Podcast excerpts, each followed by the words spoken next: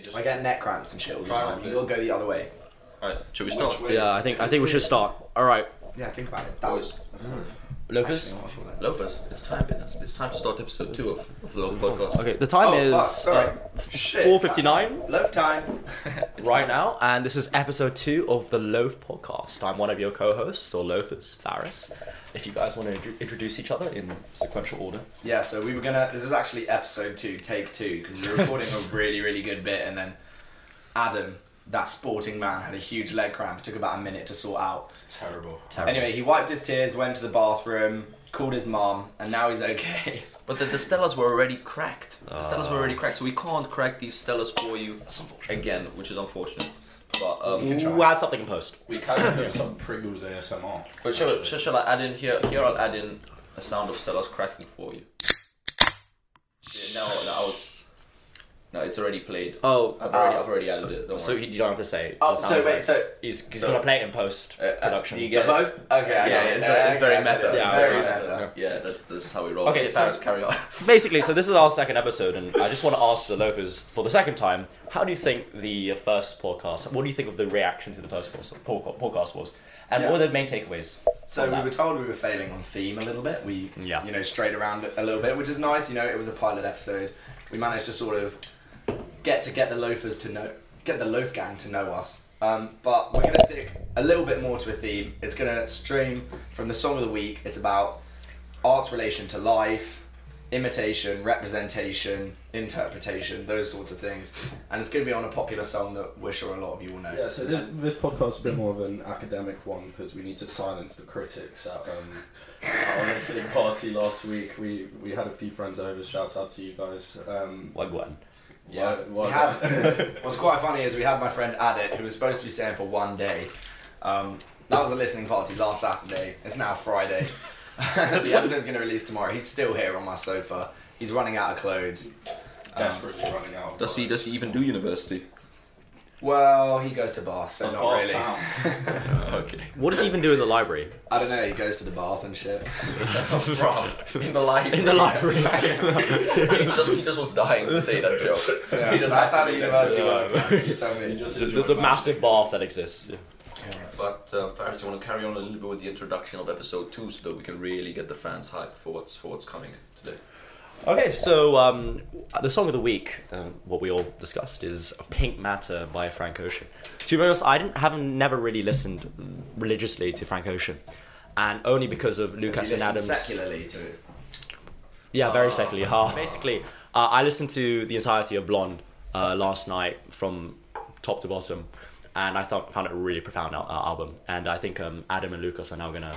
Do you, do you think when you listen to an album from start to finish, do you think you can gain more from the song? 100%. than if you just listen No, one hundred percent. individually? 100%. two hundred percent. It's, it's it's it's a structural unity. Like people, obviously, you just have your typical rapper. They'll just put a bunch of songs. They'll have three songs randomly placed in, which they'd already published before. But if it's a properly artistic piece of music, Yeah, and that's um, that's not only the case for um, conceptual albums and and, al- and storytelling albums. For example, you have um, Life of Pablo, which is maybe a little bit more like that, and but then you also have um, albums like Pink Floyd's um, Dark Side of the Moon, which isn't necessarily telling a story. However, there's a, a structural and thematic. Uh, How does it develop? But I know that that's the case because I've listened to it and it sounds that way to me.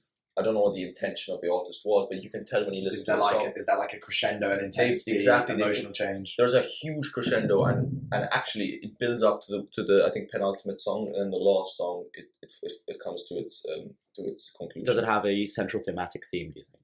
Um, I think there's multiple themes that work together in in conveying the human experience in terms of time, money, and um, how we can how we can view life and and the marginalized aspects of life, which sometimes are not as delved into. That's a bit of waffling, to be honest. Can you define? Yeah, yeah. That's, I mean, so one, I just don't know that much about Can you define thematic theme? And two, you must define how we No. look at life and stuff. I thought I said central theme, but apparently it was thematic theme. Um, have- have I you just the, ever- their head to the mouth didn't really work out.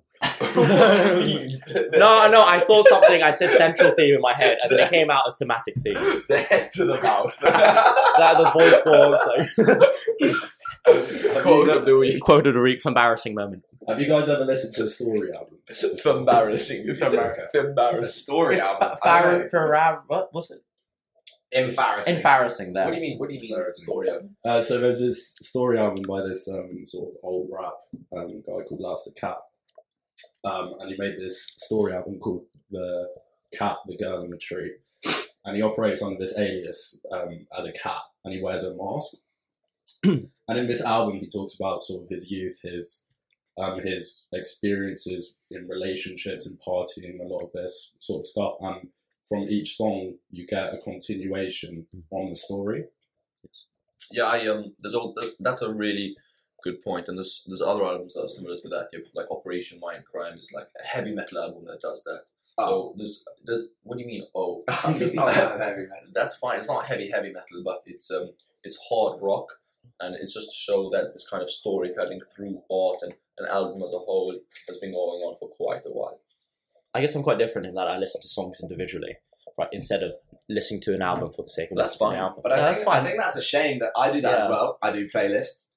But and I always find it weird when I'm like, oh, what are you listening to? And they're like, they say an album. I'm like, why? Well, you're just listening to an album? Like, what do you mean? I think that's more new wave to listen to individual songs rather than albums. But Definitely. yeah. Because people bought albums and then you put it on the vinyl or you put it in a CD and you listen to the whole thing. And that's a huge part of the art. I think that's a massive forget. loss as Mm, well. they're like with streaming, streaming, yeah. services, I think Spotify, one thing that's quite a negative from the way um, music's streamed at the moment is that you don't listen to the full album. And I think bringing it back to Frank Ocean, I think he's he's very concerned with the aesthetics of each album. If you compare Blonde to Channel Orange, very very different. Yeah, but just to pick up on that quickly, in terms of playlists and how it used to be in the past, it's really interesting because in the past you could make playlists of sorts, but they were mixtapes, Mhm. and you had to choose which songs to put in a lot more carefully because it was a lot harder to do it. And nowadays, all you have to do is press two buttons, songs added to a playlist. Although I would say that one of the first playlists I made when I got Spotify, I actually made that the songs follow each other to try and tell a story. So I did do that mm. because I find that connection between songs that flow into each other really cool. Yeah, the point I was gonna that I was about to make is podcast making actually sorry, playlist making actually really can be an art. You choose the cover art which is gonna be representative of in some way and change your expectations of the playlist, you order it, etc. The other like my sister does that all the time, for example. She creates really cool albums with storylines to them and the right cover art which kind of sums up the theme she's trying to have. Sick. And, and, and the title also. It's like the title in painting. Mhm. Really changes how you do it. What, But what the sorry, the main point I was going to make is, even though we have so much access and it's so great, there is a sort of like diminishing returns, which is a bit of a shame. Like you take Four Seasons by Vivaldi, for example, this insane piece takes like 35 minutes. People back in the day, if they were super wealthy, might listen to that song like once. Now you can listen to it whenever you want. You could do it once a day. You could do it twice a day, and it's not live, etc. That does kind of ruin the magic. Do you think there's a lack of appreciation of art, given the fact that we're so we have art easily accessible? Music, yes. And music- Other stuff, no. Like music, you, anything you're doing, you're cleaning, you're in the shower, you're just doing it to pass the time. It's just something to add a little bit of mental stimulation. But actually, they should be art pieces. You know, in I brush my teeth, I listen to music. I shower, I have music playing in the background. You know, I do my work, I have music in the background, but I don't actually listen to the music itself. What do you think about Netflix's effect on the way we watch TV shows? Because in a similar way to um, how Spotify has changed how you listen to music, Yeah. with Netflix you have binge watch. You're binge watching whole seasons in, in one Yeah. sitting sometimes. So, if, Right? When back in the day you used to have to wait for a certain time, and then then you get the entertainment. They still do that to a certain extent with some shows, like Last of Us. of Us. yeah. Oh yeah. yeah. So that's good. I think it does destroy suspense a little bit. You watch a show and there's a huge cliffhanger, and then it says five, four, three, two, one, and before you know, it, you're on the next one, and that's it's super unproductive. I've spent nights till five a.m. in the morning with school the next day watching shows that I don't even remember what shows they are now. It's not just that it's unproductive. I think it really removes from that cliffhanger thing. Yeah. So if you if you can just watch the episode straight away, it's no longer a cliffhanger. Mm. You've removed that building of suspense. So I think that's actually quite a pity. I think yeah, and so. I think suspense is quite necessary for the narrative of story, storytelling, especially as we said of TV shows. Yeah, I don't think. Look, the thing I'll say about the difference between Netflix and Spotify is I don't think it removes prop like films which are intended to be artistically provoking, etc. I don't think it removes it in the same way um, that it does with Spotify. You might listen to "Devil in a New Dress" by Kanye. Oh, yeah. Um, super controversial guy now, but let's just talk about the song itself. Uh, I think artistically a very strong piece. If you sit down and you listen to it, you really appreciate the structural elements. It's got a strong message behind it, etc. Really well done.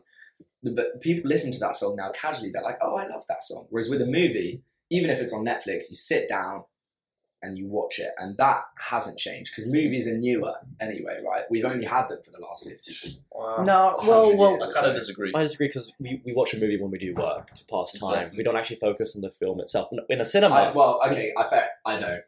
That's fair enough. I don't. But people always used to leave, the leave TV yeah. running on in the background at home yeah. all the time. But is that in art? the It's just part like some some some TV shows, in my opinion, even if they are art in some sense, are, are primarily intended as wish fulfillment, enjoyment, a pastime, etc. I, I think the problem with Netflix is I don't know about you guys as families, but the fact that I can watch Netflix in my room and I can watch my own thing, and it's easily available to me, and the same goes for my brother in his bedroom. I think back in back in the olden times when you actually had to tune into a TV show, I think there were a lot more family viewings. Super of social, TV shows. super It was- social. you some people would have friends over to watch a certain show at a certain time, right?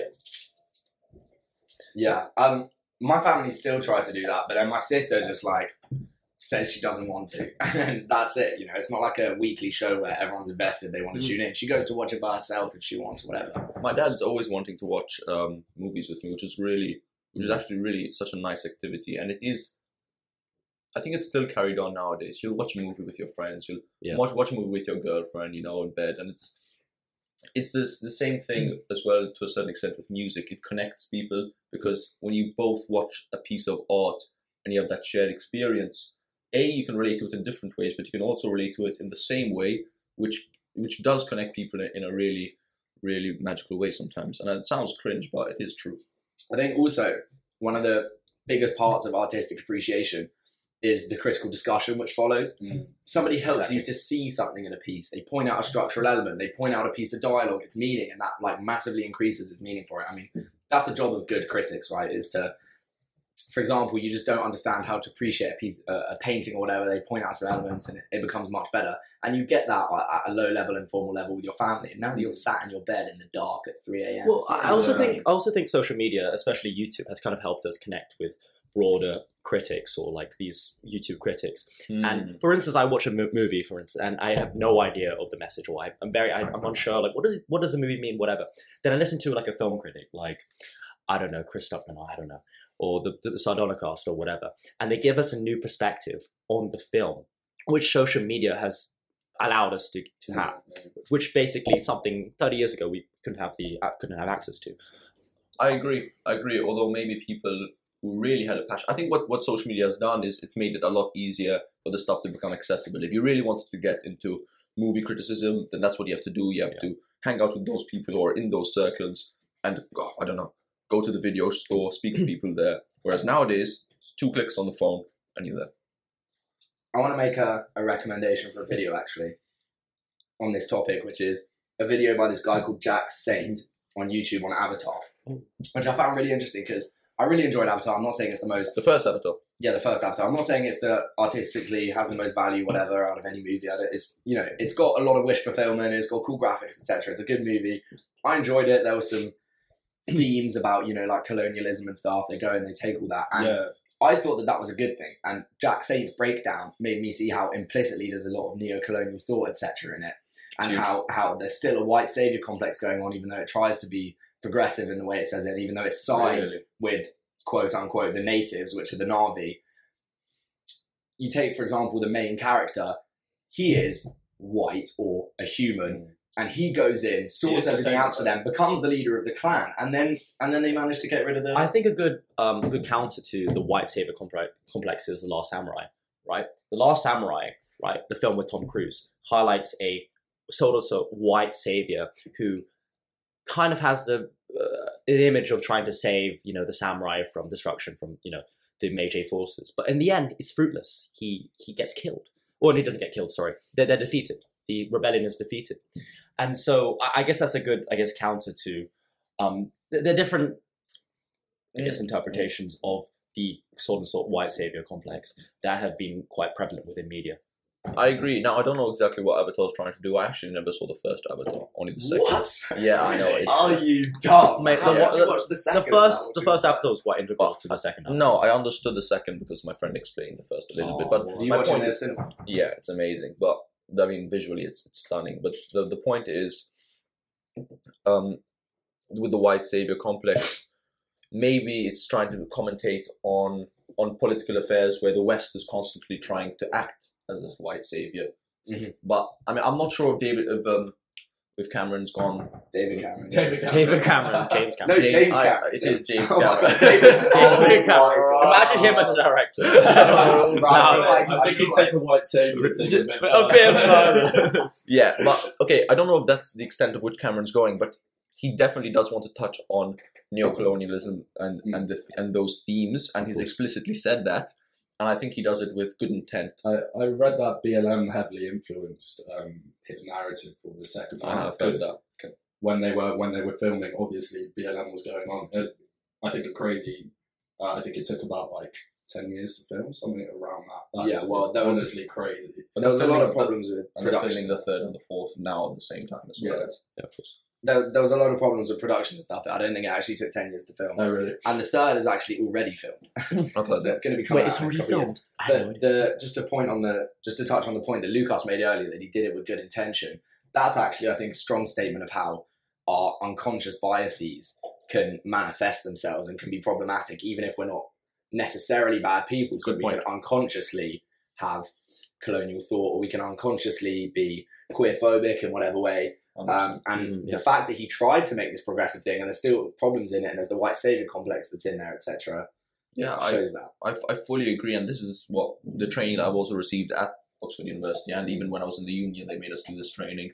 Is for these implicit and unconscious biases where you don't notice that you're doing it, and they, they could also be microaggressions, and it's but it's so inbuilt in you from conditioning from when you're younger and the media that you consume that um, that it just becomes an immediate way of thinking, even though that it shouldn't be that way and it's hard it's hard to overcome that especially for older people especially for 50 year olds Do you think a lot of uh, pieces of media have the trappings of progressivism or intersectionality without actually believing in the message? It's just there, just to sell more copies 100%. or sell or, or sell Yeah, more it's tickets. token. It's token. Tokenism, yeah. There's- yeah, it's, it's, it's the same thing with like rainbow capitalism. These companies which put like a rainbow flag, fifty percent faded over their logo Yeah.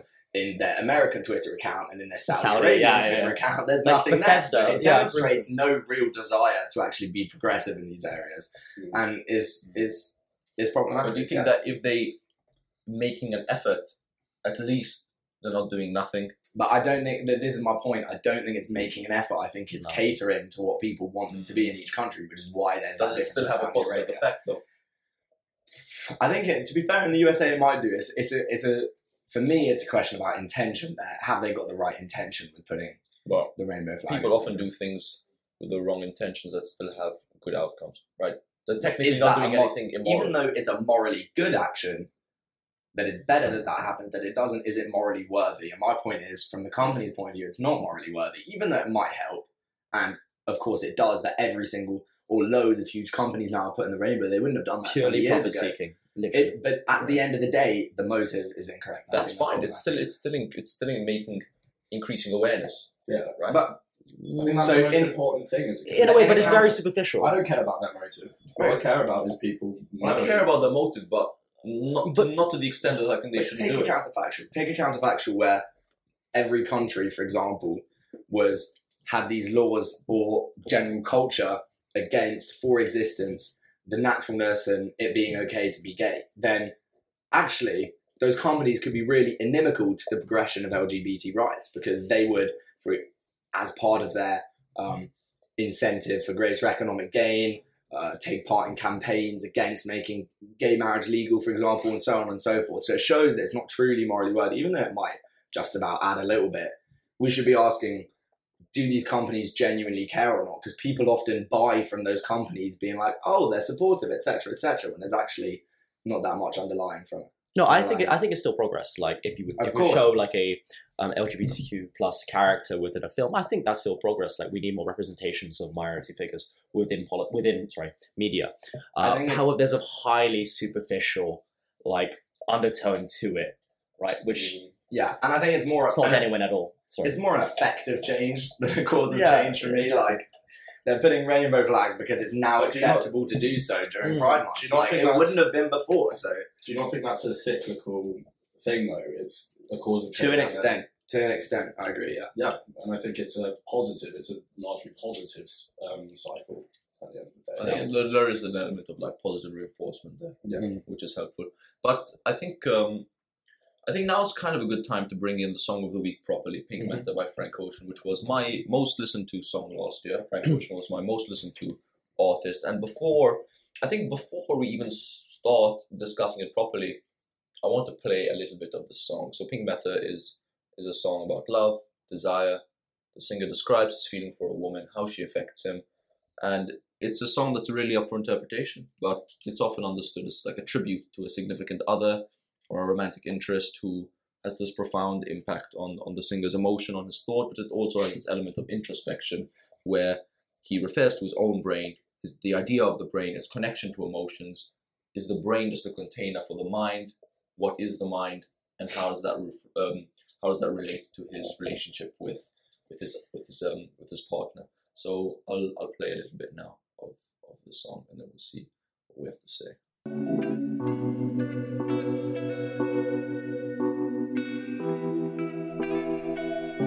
Peaches and the mangoes that you could sell for me. What do you think my brain is made for? Is it just a container for the mind? This great gray matter.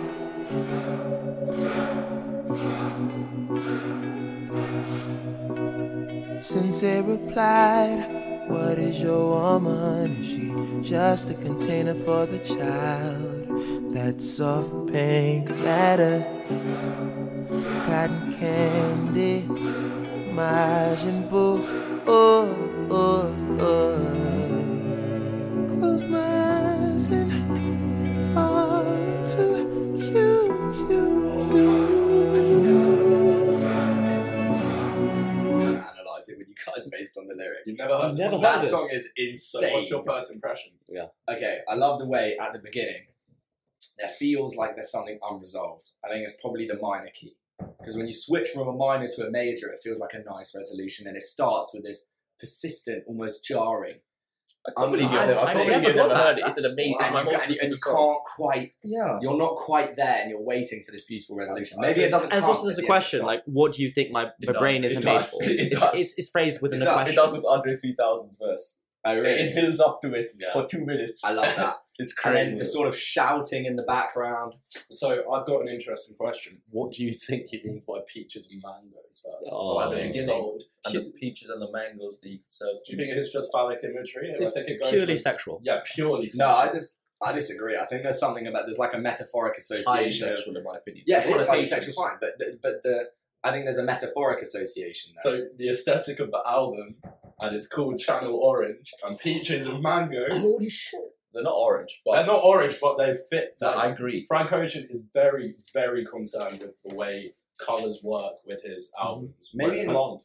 Maybe in a small deviation, it's showing how something isn't quite right. It's called Channel Orange. Peaches and mangoes aren't quite that color, and something's not quite right. I think that's. I mean, I that's don't know probably the a bit of a song. stretch. That's I don't bit know the a rest of the stretch, song. I, I know. what But, you but mean. also, also as peaches and orange, you you gain pleasure from eating them. It's Right? peaches and mango. Mangoes, sorry. but I was going to Um, say there's like And like like sex or like what it's referring to. Yes. well, I was just going to say Sweet, yeah. fertility, not in like not, not in the sense of being pregnant, but in the very general sense of Mm. bringing on something new, um, and so on. You know, like peaches and mangoes, like there's fruit for something new, like food for thought. I love that because You can because bring one of the something lines else, is, is the woman just a container for the child.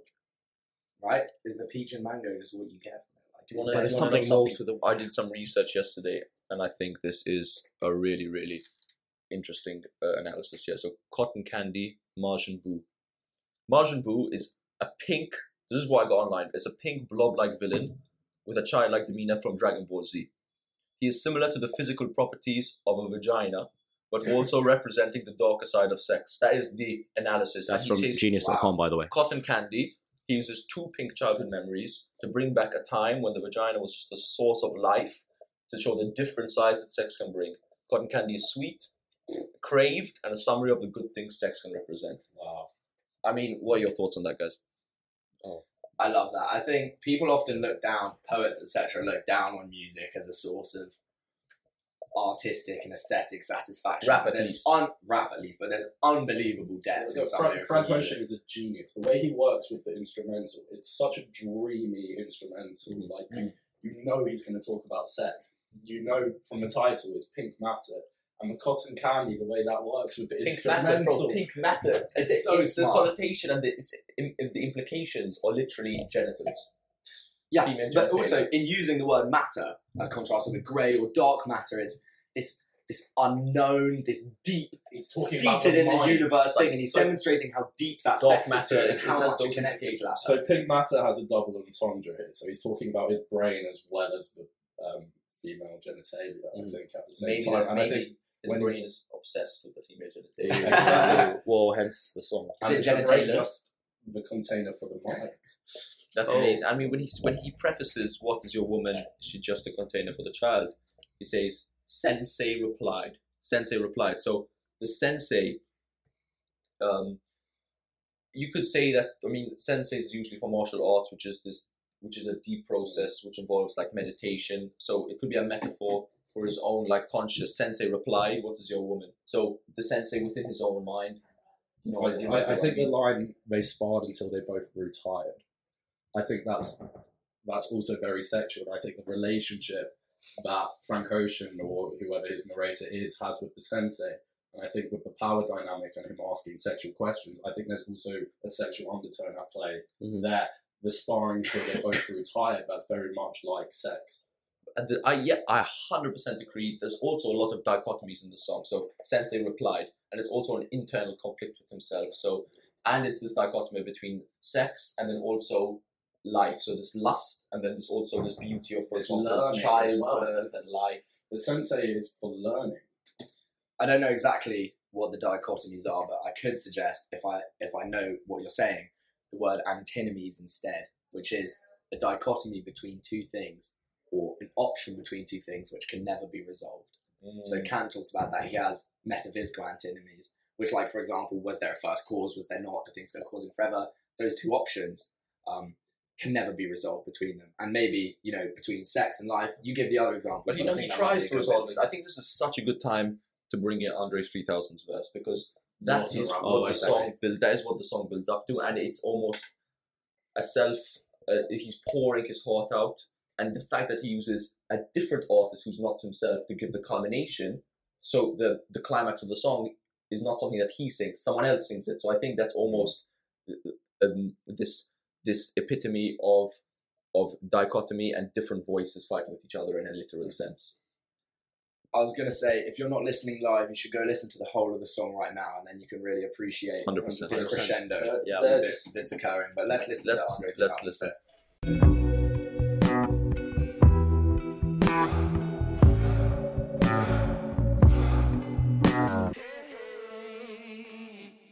Since you been gone, I've been having withdrawals. You was such a habit to call. I ain't myself at all, had to tell myself no. She better with some fella with a regular job. I didn't wanna get her involved. By then, Mr. Benjamin was sitting in awe. Hops into my car, drove far. Falls too close, and I remember my memories no sharp.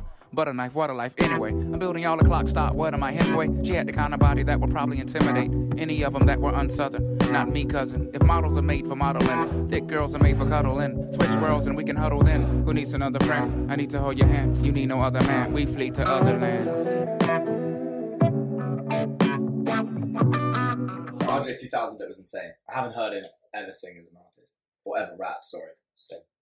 But yeah, that was the thing that I found crazy. that you guys said it was the resolution, right? It's like the Yeah. resolution of the song. It So- seems that way at least. That's why I think there's like that sort of skippy, quite carefree tempo. But I think what Andre 3000 does really well is contrast that with his tone, which is very downbeat and depressed. And I think that sort of goes to show, even in the resolution, if we're taking the subject matter as like getting over this girl that Frank Ocean was with, or getting over any girl, we're going to make it I think it's Andre's goal because he um he's, he referenced the fact that he's um well as Genius says that he's been he's he literally used to call his girlfriend every single day, Mhm. and by having withdrawals, he was addicted to having this contact with Mhm. his girlfriend. Yeah, But I mean, it so- is like an addiction. Yeah. it is like an addiction. Love is an addiction. So Genius says that withdrawals is a double entendre, so it's sexual as as well as he's having withdrawals from this girl. I I would argue that it could be a triple entendre, right? And tell me if this is. So I I would argue that the withdrawals could also refer to cash withdrawals, like money withdrawals. I yeah, and, and if you if you look further on in the verse, he talks about Mr. Benjamin, which is also slang for money. I'm assuming And- it's from Benjamin Benjamin Franklin. Franklin, right? Yeah, yeah, yeah, yeah. yeah. And then, Benjamin. so two lines after he's talking about withdrawals, or sorry, three lines. He says she better with some fella with a regular job.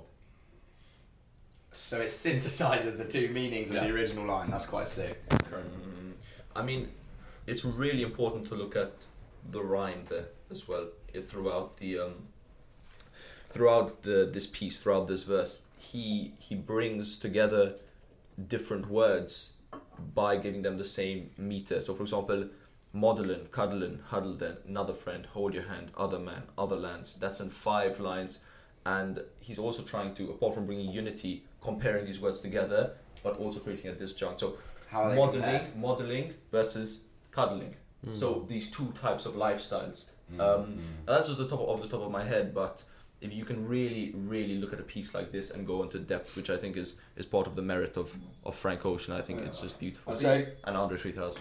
if we're talking about rhythm generally, there was the bit um, but a knife, what a life, anyway.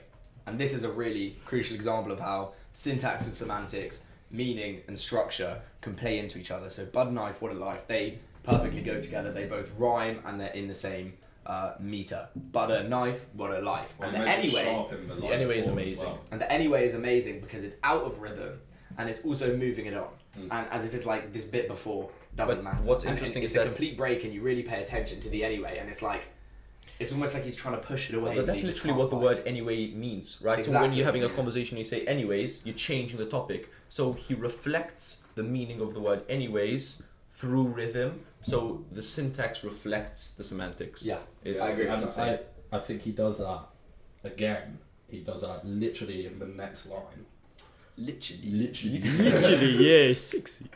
Sorry, that, that was my sexy voice coming in. Um, he says, "I'm building y'all a clock. Stop. What am I, Hemingway?" so he, he stops the rhythm of So the good, line so good. mid line as he's talking about clocks. He says stop and stops the tempo within his and own- stops time because he's talking uh, about he clocks, stops right? time. He's trying It's to stop the clock. But also Hemingway is, is, is an author known for his narration and storytelling, and in a sense that he, he thinks that he's he's over analyzing It's or unconsciously meta. analyzing his relationship or the problems he's having with his relationship. So that in a, in a way that question kind of signifies what you just said before with the previous line. It's very meta because he's recognizing that he is an artist mid creating art. But also Yes. the author, the author of his own life, right? So he's trying to over analyze, Yeah. or not maybe not over analyze, but analyze in general his own actions, his own relationship with women, with money, and really pertinent themes, especially in the life of, of such a big name rapper, where um, where he's not just a fellow with a regular job.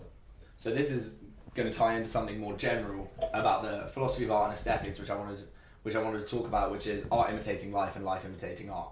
So the what am I Hemingway bit, at the same time as he's creating art, he's creating his life. You have some artistic piece, it changes the way you view things, it changes the way you act, and everybody acts in accordance with that. So like a really banal example that I'll take is.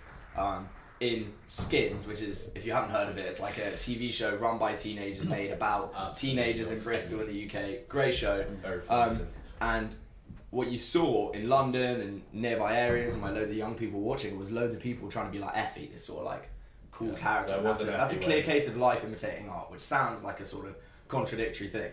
But in the case of Frank Ocean here, one of my Hemingway, it's like he's writing his own story, and you're recognizing that in the creation of art and in the direction your own life you're taking, you can you can make something really good. You know, Hemingway is like a valuable artistic piece. So, yeah. So in a way, he's aware of the fact that he is creating art, that he's imitating. and life. He's aware of life, canon that's the- at the that's same the time. He's, he's aware of sort of literary canon and he's pit, he's putting himself in Yeah.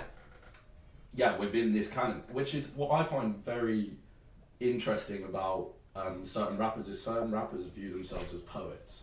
Okay, and I And they're think not Andre, half the time. I think Andre 3000 is very much a poet. I would Hundred argue. percent. So I it's mean, obviously, it's, it's, a, it's a it's a value relative term. Like say, like rappers who view themselves as poets, what they're essentially trying to say is their rapping has artistic merit. Yeah. Because poetry, being the older art form, is seen as like, so, you know, good poetry is, is, is, is really good art, and good rapping could just be a nice tempo and a good beat. I really like it because I think there's I think there's new wave artists, well, relatively new wave. I think like ASAP Rocky, Tyler the Creator, Frank Ocean. One, they're all really good friends with each other.